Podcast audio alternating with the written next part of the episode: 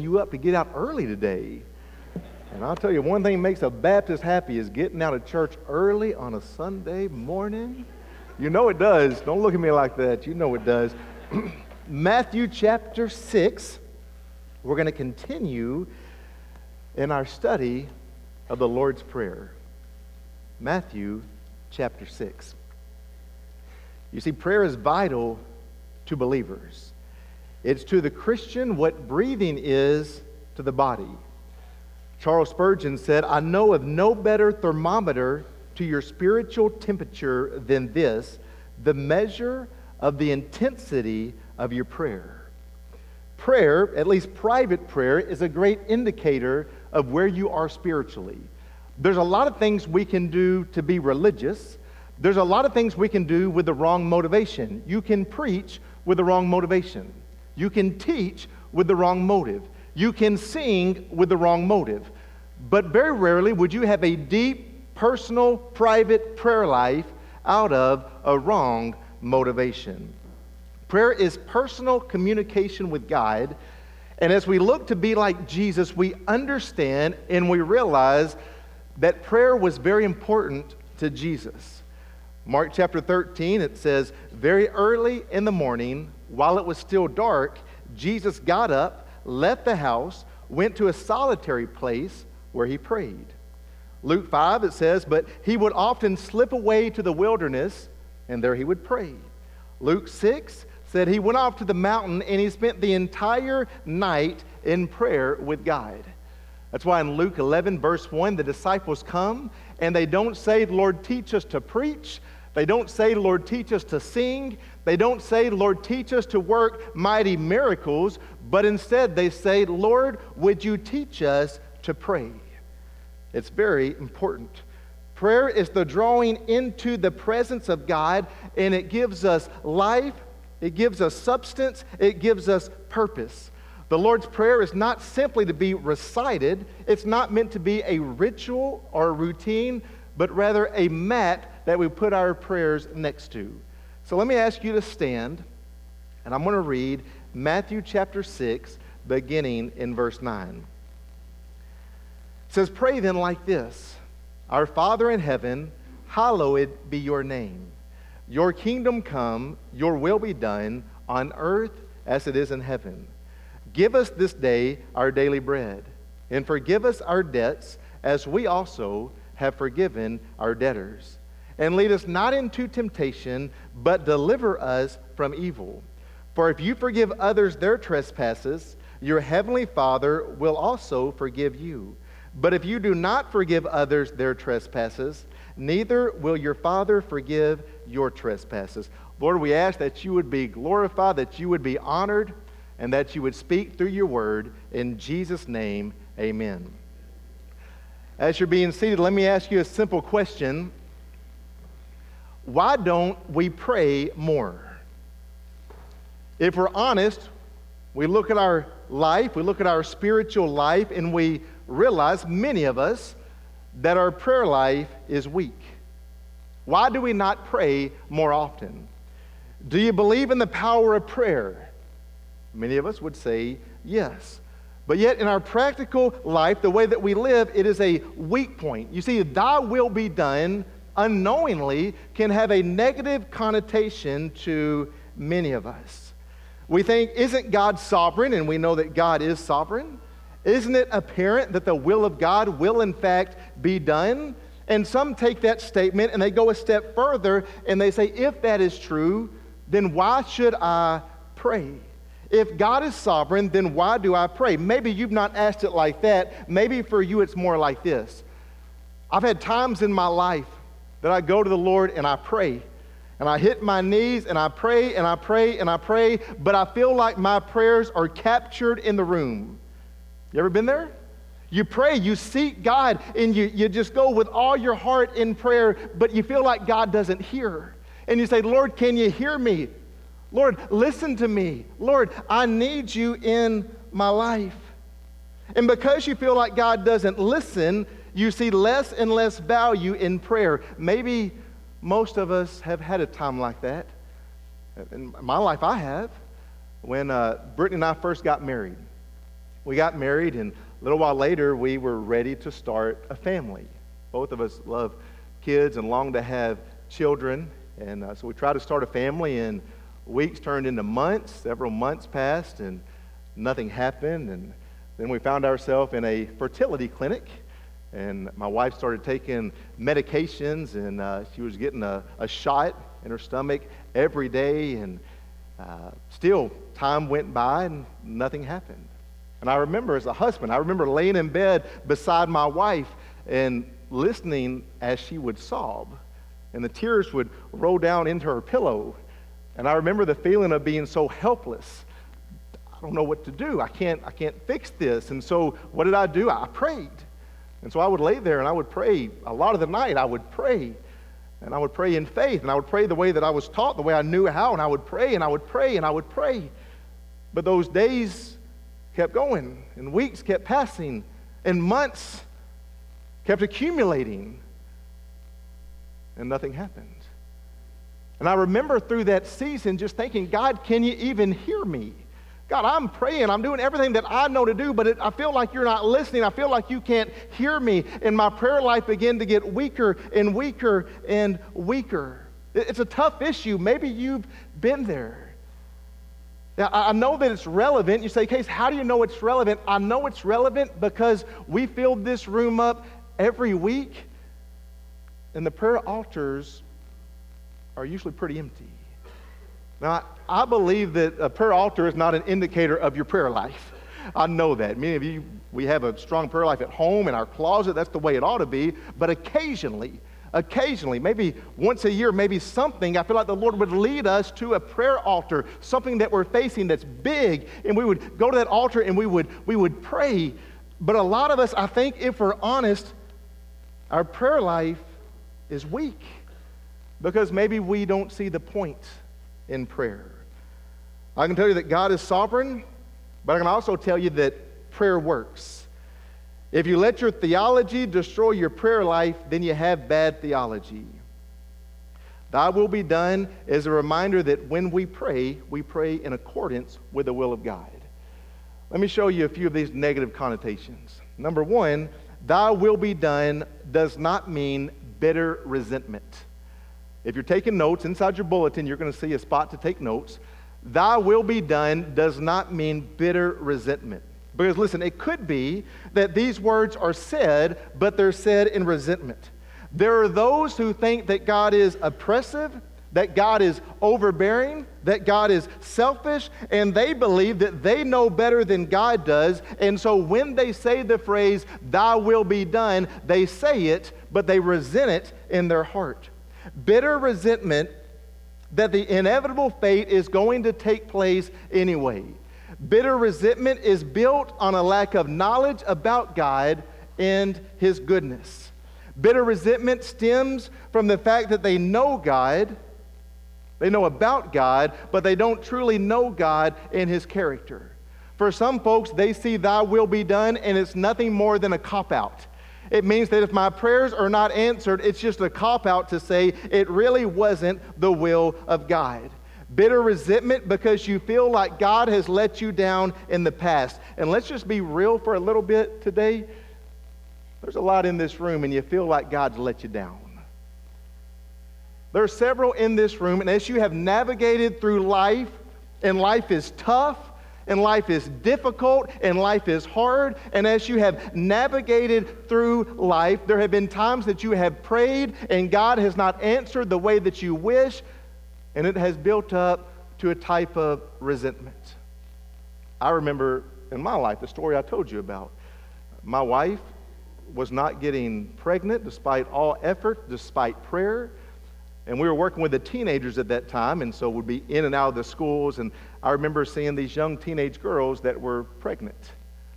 And I remember praying and saying, God, this makes no sense. Lord, we're trying to honor you, trying to seek you, and we're not having children. But these girls who are not ready, they're having children. And I, I began to be resentful towards God. I began to change the way that I see God. And it was a difficult time in my spiritual life.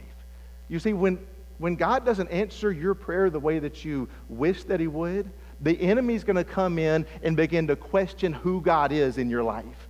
The enemy's going to come in and say, you know what? You really wanted that job promotion, and that job would have been so good for you. You would have been so happy with that job. Why did God not give you that job? Does God really care about you?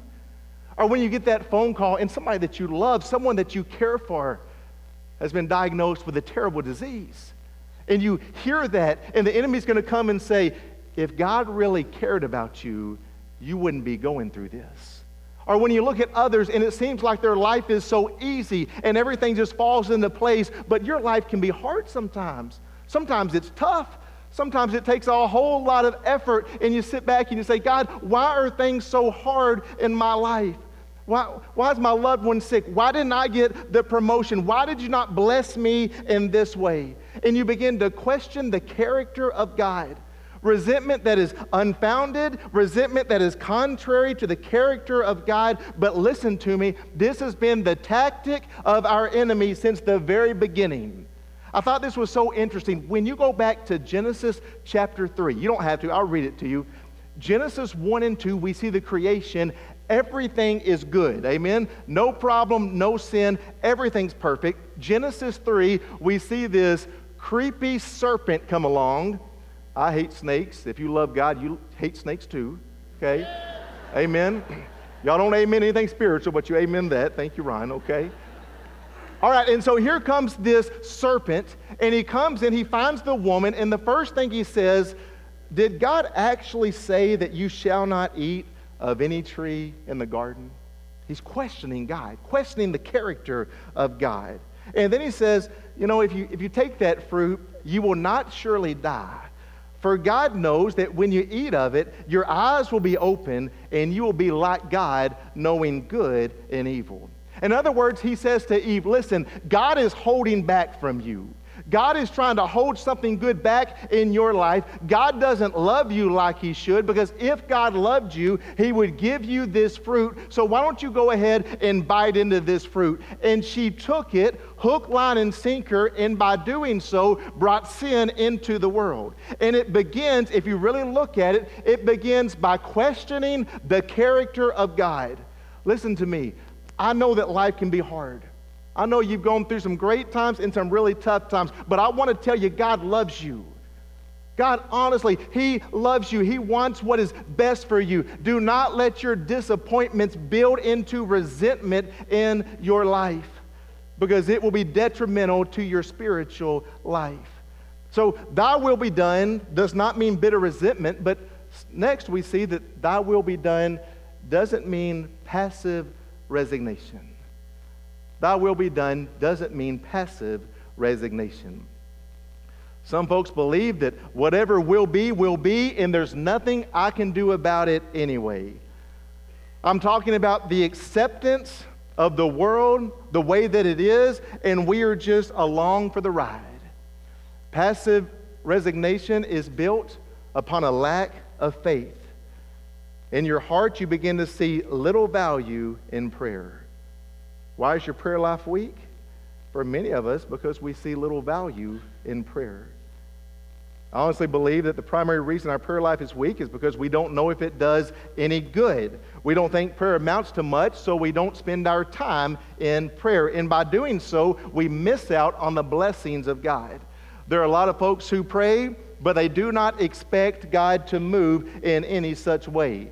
I can give you a biblical example. Flip over to Acts chapter 12. I want to show you this in the Bible. Acts chapter 12. You're close to it. Flip over a few books.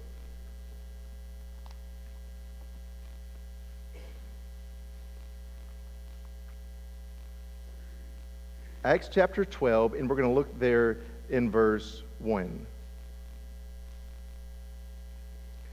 It says, About that time, Herod the king laid violent hands on some who belonged to the church and he killed James, the brother of John, with the sword. And so Herod, had, Herod has killed James, okay? And when he saw that it pleased the Lord, he proceeded to arrest Peter also. So Peter's in a bad spot. James has already been killed, and it looks as though Peter is next. And so the early church hears about this and they do what you would expect. They gather together and they begin to pray for Peter. Can you imagine the way they do it? Maybe they join hands in a circle and they say, Our dear Heavenly Father, would you please bless Peter? Peter is in a bad spot. He's in chains right now. Lord, I pray that you will drop the chains off of Peter. I pray that you will let him escape. Lord, I pray that you will work in some miraculous way. Let him to be freed from prison. Amen. They're praying this prayer on behalf of Peter. Look at verse 6. So Peter's in jail, and it says Peter was sleeping between two soldiers, bound with two chains. Skip down a little bit. And behold, an angel of the Lord stood next to him. He struck Peter on the side. He woke him and said, Get up quickly. And the chains fell off of his hands. And so Peter is freed. He gets up, he walks out, and he goes to the house of Mary. He finds the house of Mary, and that happens to be where they are having the prayer meeting. And they are still praying. What are they praying for? For Peter. For Peter to be released, for Peter to be freed. And so Peter goes up and he knocks on the door. Look at verse 12. It says, When he knocked at the door of the gateway, the servant girl named Rhoda came to answer.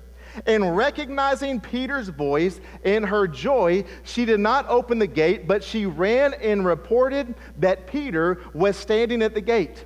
Look at verse 15. And they said to her, You are out of your mind.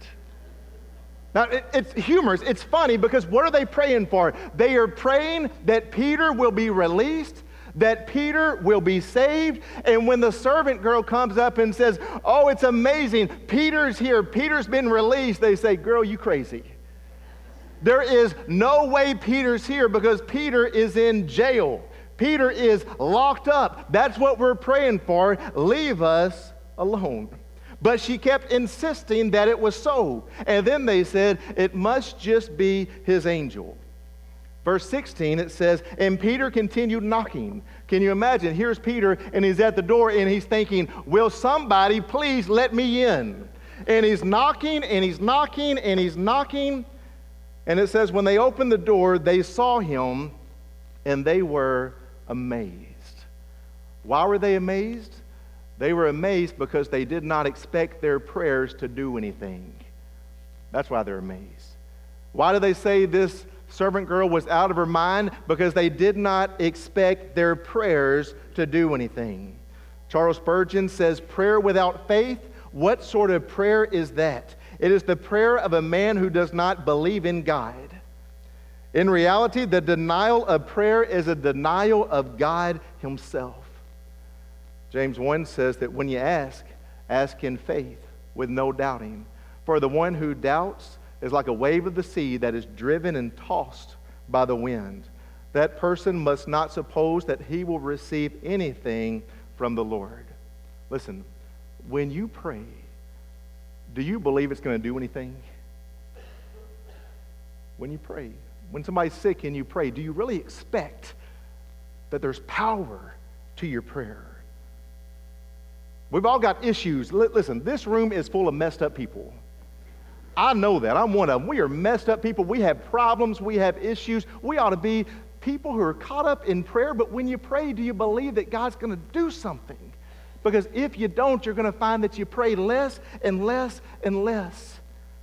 Thy will be done. What's next? It desires a change. Thy will be done desires a change. Let me show you something. The phrase that says, Your will be done on earth as it is in heaven. Answer this in your heart, not out loud. Answer this in your heart. Do you believe that God's will is always done? Think about it. In your heart, do you believe that God's will is always done? You see, the prayer has an implication. To pray, Thy will be done, it implies that God's will might not always be done. Now, some of you are getting uncomfortable. Hang with me for a minute, okay? Promise this is not heretical, okay? Hang with me. I remember at the, the passing, there was a, a young person that passed away. And the family was grieving. I can't even imagine the loss and the sorrow. And people come by, and situation like that, what do you do? You try to have words of encouragement. You try to have words of peace. So I'll never forget hearing a man walk by and he said, Well, it must have been the will of God. And I watched on those parents' faces, it's like the life was sucked out of them. It's hard. What do you think? Is it the will of God? I, that's hard for your prayer life. And I start thinking, do you believe that it's the will of God that diseases are rampant? Cancer, heart disease, is that the will of God? Families being ripped apart by divorce, is that the will of God? When you turn the news on, you see a tragedy. You see an individual go into an elementary school and do terrible, terrible things. Is that the will of God? I propose to you that that's not the will of God. In fact, that's what Jesus came into the world to stop. It's uneasy to think about, and just hang with me for a minute. Second Peter chapter 3, verse 9, it says, The Lord is not slow to fulfill his promise, as some count slowness, but is patient towards you, not wishing that any should perish, but that all should reach repentance. God's will is that all would find repentance. Amen? Just read that. Amen. That is God's will. But do all find repentance? No.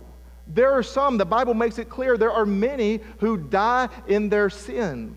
It's not the will of God that folks die and spend eternity separated from God.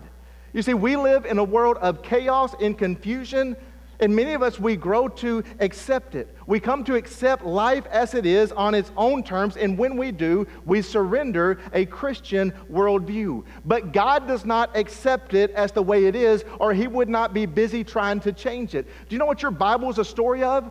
Genesis 1 and 2, we see perfection. Genesis 3, sin comes into the world, messes everything up, and the rest of the Bible is God fixing it, pulling it back, reconciling humanity to Himself. That is the story of the Bible.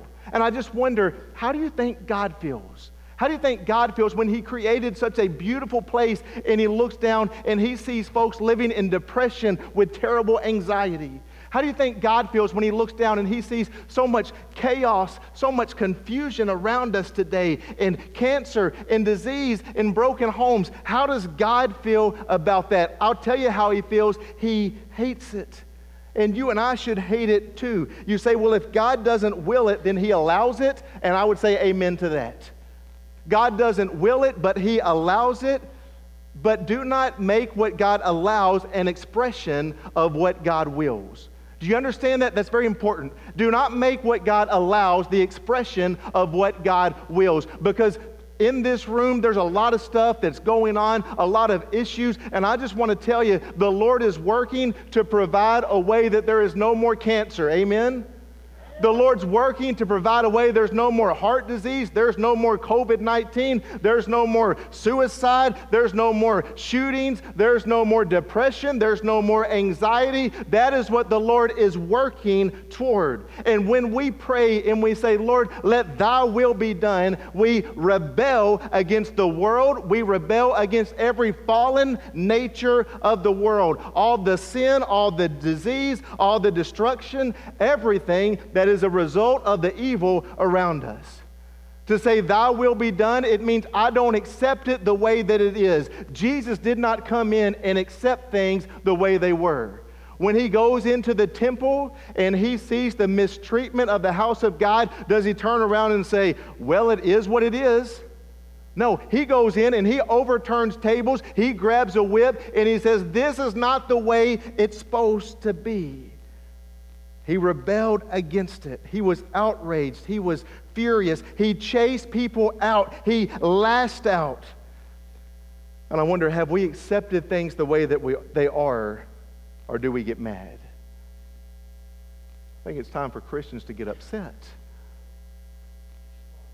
Listen, the reason that you go through hard times, the reason that you see terrible things around you, is because we live in a fallen world. We live in a fallen world, and evil is abounding, and sin is all around us, and those are the consequences of sin. But I'm telling you, we serve a God that's going to remedy all of this. And that's where our faith comes in. We pray for God's will to be done because we know that His will is best. Thy will be done as it is in heaven. James 5:16 says the prayer of a righteous person has great power at its working. The prayer of a righteous man availeth much. I tell you in this room, if we believe that verse, it would change our life. If we believe the prayer of a righteous man availeth much, can you think of how much more time you would spend in prayer? If we believe the Bible at what it says, our prayer life is weak because we believe that prayer is weak. Our prayer life is ineffective because we believe that prayer is ineffective.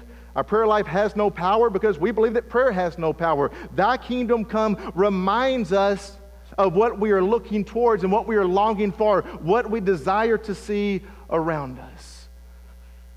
But next we see that thy will be done removes pride. When we pray, thy will be done, it removes pride.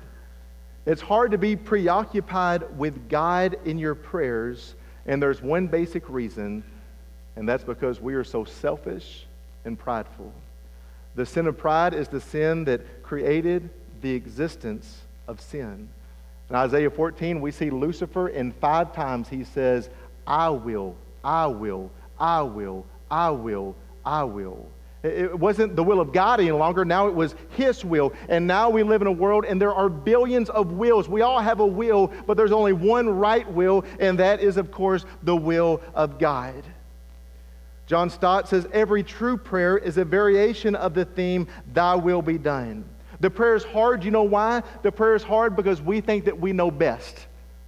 I know you do. I do a lot of times too. When I go pray and I've got a problem, I say, Lord, this is my problem, but let me tell you how to fix it. You ever do that?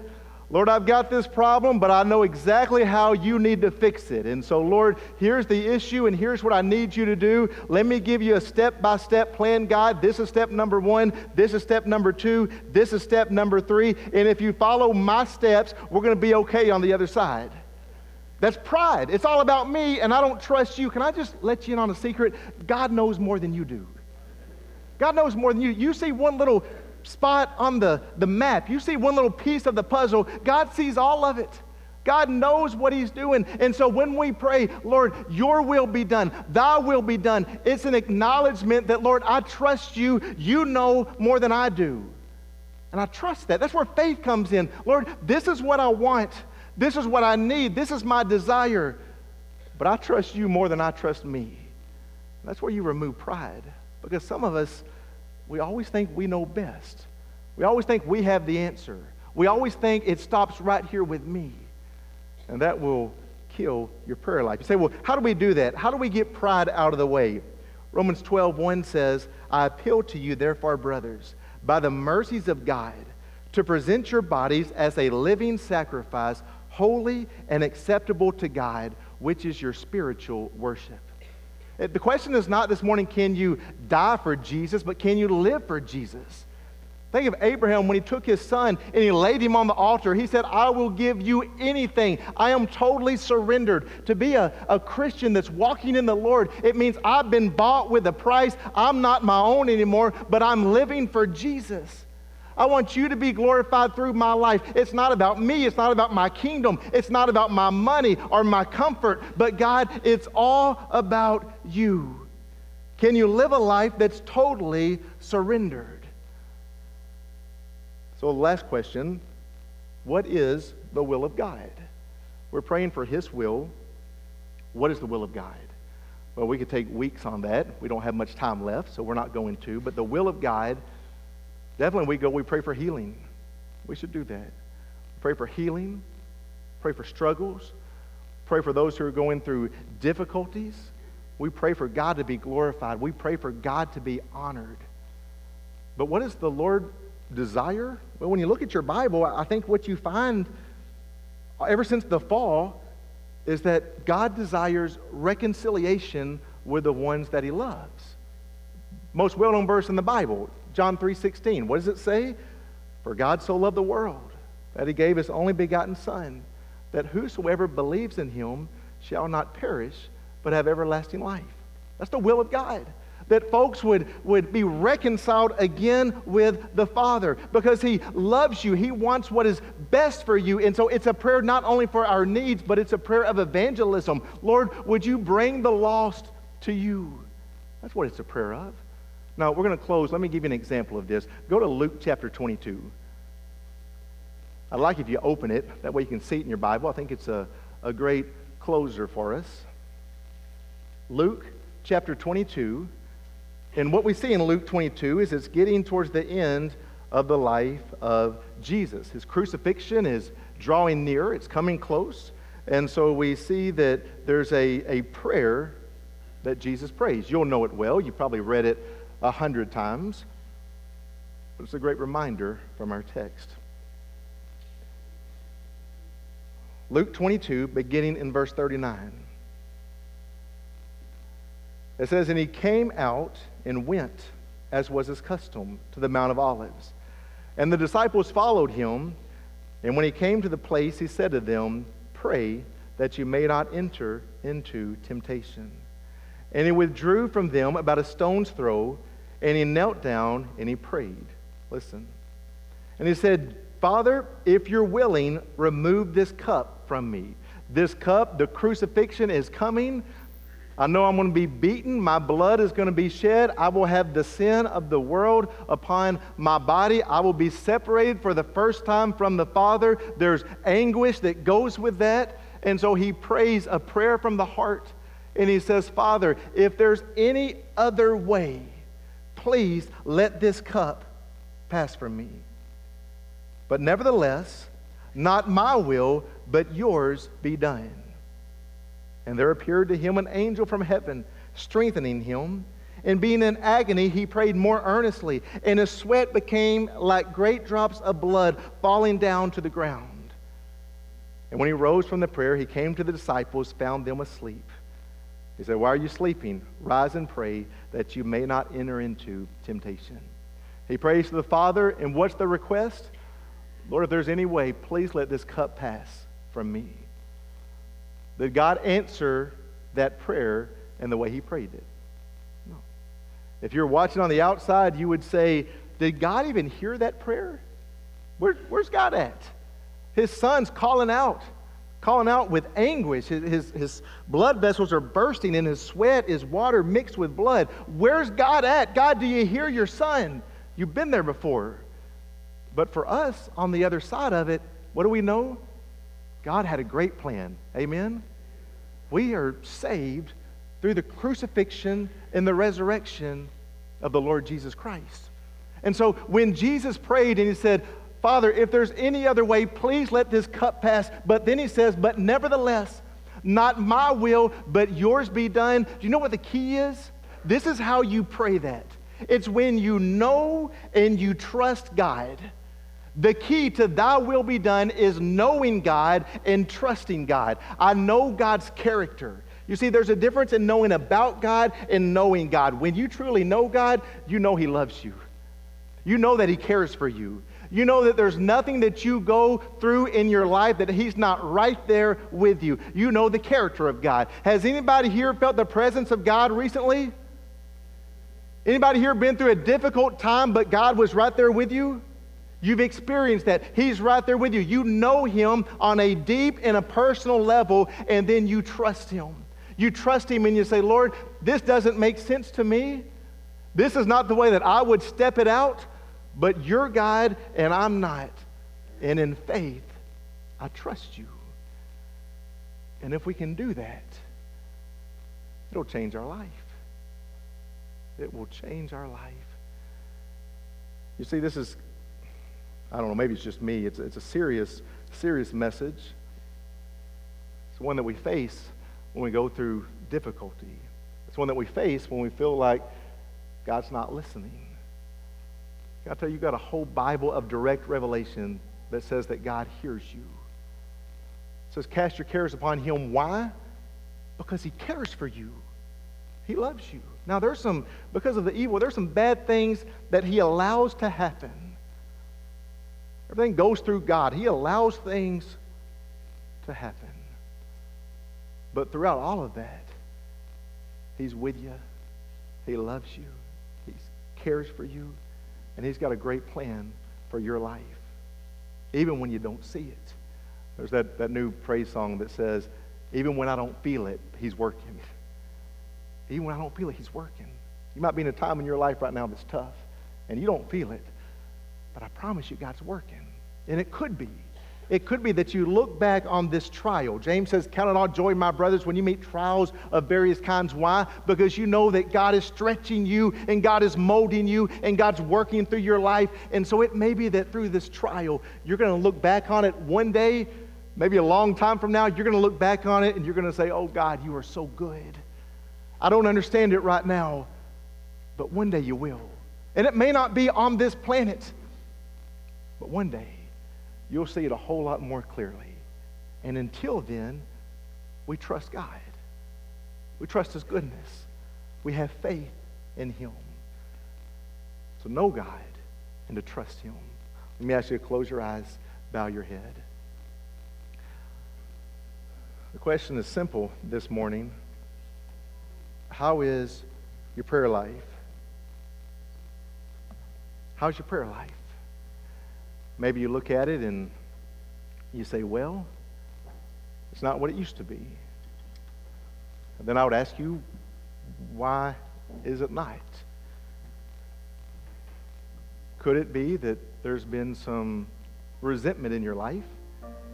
You feel like, well, God didn't answer my prayer like this, and I don't, I don't know if prayer works. I've lost some zeal.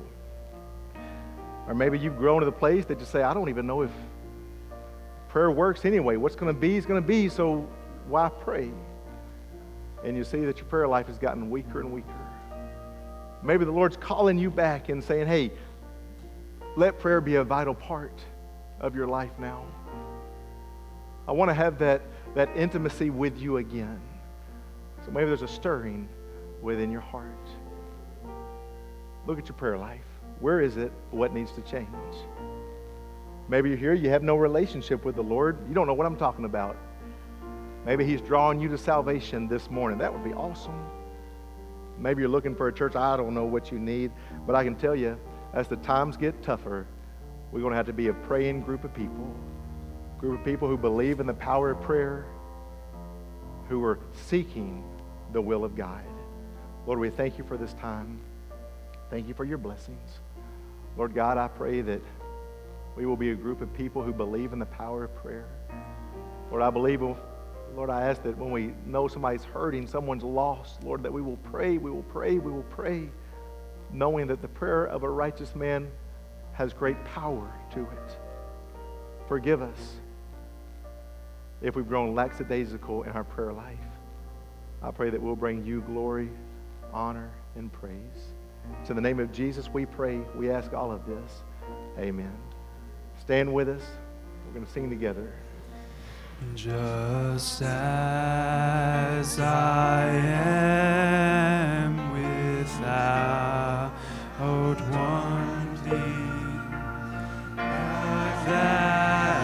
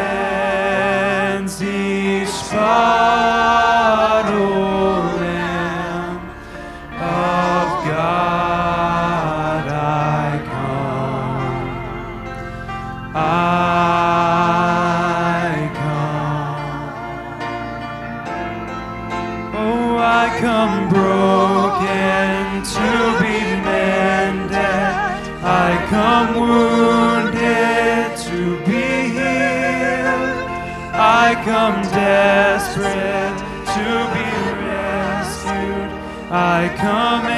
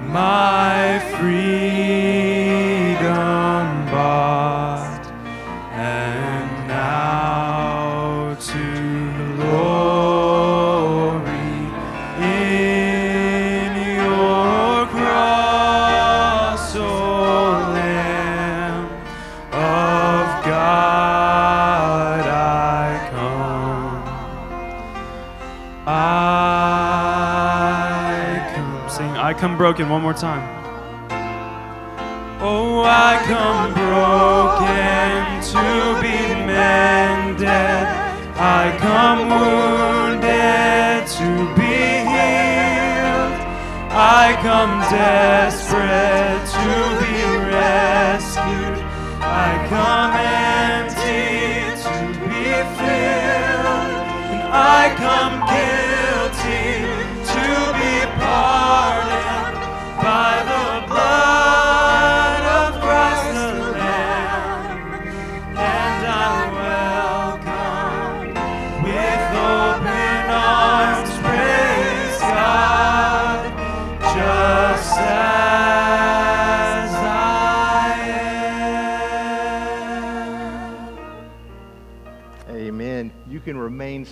Going to be real quick. Thank you again so much for being with us this morning. Don't forget, we'll be back this evening, 6 o'clock. And this evening, we're looking at Thy Kingdom Come.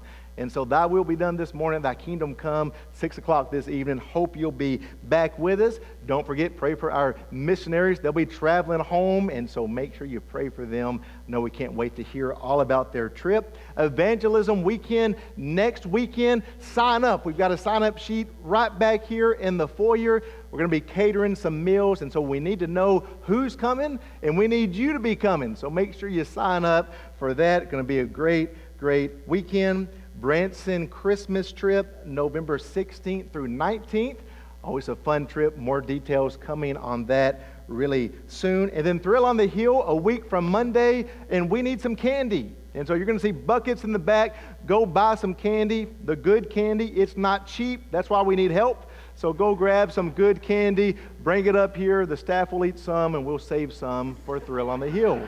All right, so amen. Be at your spot, and uh, we look forward to seeing you. Thank you so much for uh, being with us. So glad that you're here today. Let's pray together. Brother Vernon, please.